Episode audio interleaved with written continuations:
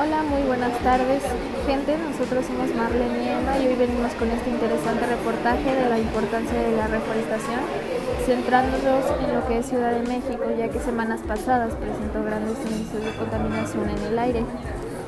Les haremos una breve introducción de lo que es, cuántos tipos hay y la importancia que le da la gente, al igual de ver de qué tanto sabe sobre el tema. Así que empecemos.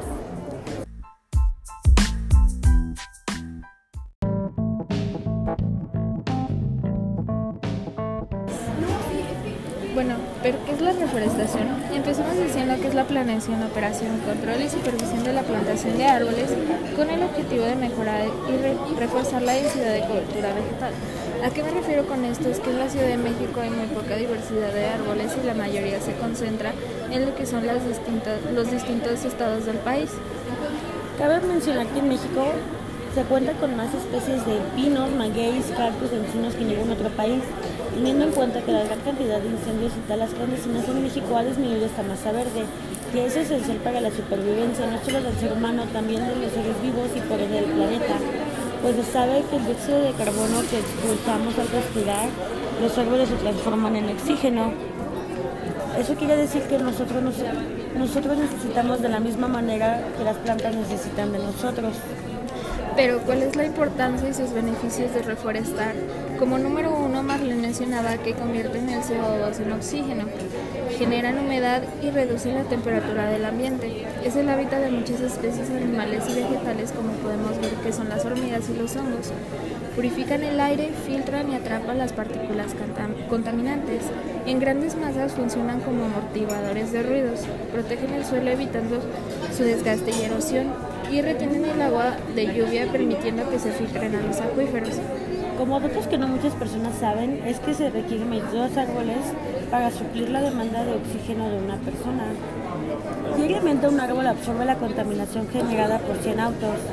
Pero imaginen, no solo hay 100 autos en la ciudad, hay millones de autos. Entonces tendríamos que plantar millones de árboles para tener un oxígeno limpio. Ayudan a prevenir la contaminación del agua. Esto quiere decir que los árboles y sus raíces ayudan a filtrar el agua para que salga más limpia hacia los acuíferos. Conserva energía. Esto que quiere decir que cada que plantas 3 árboles puedes mejorar el ambiente de tu hogar haciéndolo más fresco y así no encendiendo el aire acondicionado. Ahora bien, conociendo un poquito del tema, veremos qué tanto la gente está informada y qué importancia le da la reforestación, ya que mucha gente no sabe ni siquiera del tema del que se le está hablando.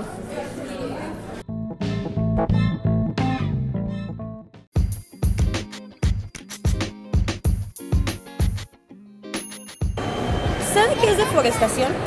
Claro que sí. ¿Sabes qué daños te puede ocasionar la deforestación? Por supuesto. ¿Cuidas de los bosques? ¿Cuidas los bosques? Sí, claro. ¿De qué manera? Mira, yendo por lo menos a ver que no estén las hojas sueltas, que estén ahora sí que con agua, regándolos, y prácticamente que no enciendan fogatas y que no enciendan o que no hagan sus carnes asadas, y si las hacen, cuidar que efectivamente se apague la fogata. Ok, muchas gracias. Buen día. Al contrario, que la pasen muy bien. Gracias. ¿Sabes qué es reforestación? Tengo idea que es cuando cortan los árboles, ¿no? ¿Sabes qué daños te puede ocasionar la deforestación? Sí. ¿Cuidas los bosques? Pues cuando voy, sí. ¿De qué manera? Pues no tiro basura, o si llevo comida o algo, siempre llevo pues lo que acumule, lo guardo yo y ya lo tiro en mi casa. Ok, muchas gracias.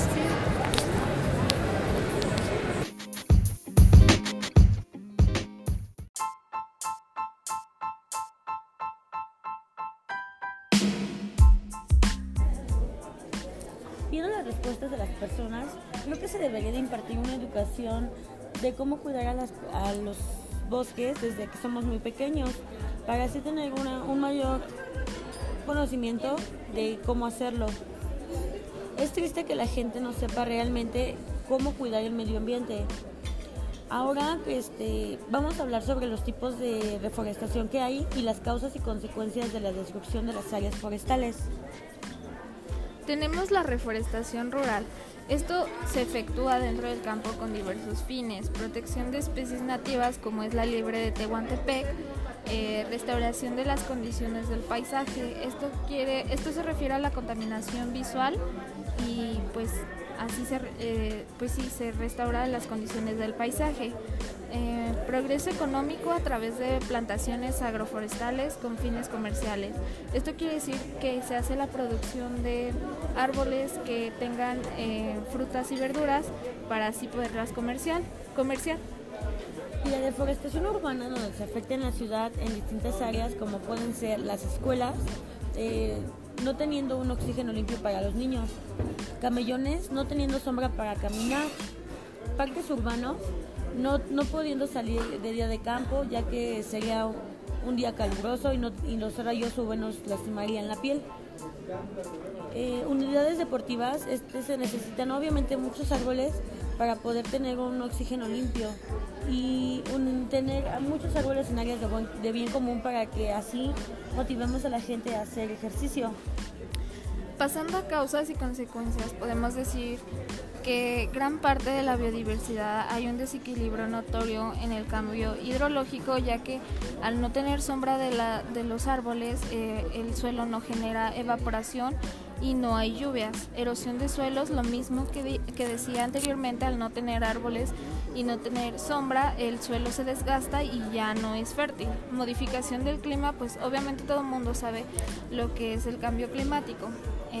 Y por último tenemos lo que son los asolvamientos de ríos, lagos, presas e inundaciones. En el caso de inundaciones, esto provoca que las inundaciones se queden estancadas y sea más difícil deshacerse de estas. Conociendo ya sobre este bonito e interesante tema, tenemos que decir que todos los votos van a favor de la reforestación, ya que vemos que trae múltiples beneficios hacia nosotros y también a las desastrosas consecuencias si no se implementa una reforestación. Así es, como dice Marlene, hay consecuencias muy desastrosas y creo que es lo mejor que podemos hacer por nuestra casa, ya que hemos vivido en ella desde hace millones de años. Y bueno, pues es que ya estamos en un foco rojo de no poder remediar el daño que ha causado nuestra especie a lo largo de todo este tiempo. Otro dato interesante y alarmante es que el estudio de la Universidad de Yale en 2015 documentó que se talaban 13 millones de árboles al año. Volviendo a hacer este estudio, en 2018 se dijo que se talaban 22 millones de árboles al año. Es triste saber que somos la especie más destructiva del planeta. Así que los invitamos a ser un poco más conscientes y responsables de nuestros actos y a tener esa iniciativa de plantar un árbol para así poder combatir la contaminación. De poco a poco podemos ir ayudando al medio ambiente. En México ya hay campañas para reforestar los bosques, llevando tu INE a Coyoacán o a Cuemanco y te regalan 3 árboles. Eso también sería una campaña muy buena para unirse en familia un fin de semana y convivir así mismo. Bueno, hemos llegado al final de este podcast, esperemos que les haya gustado. Hasta luego.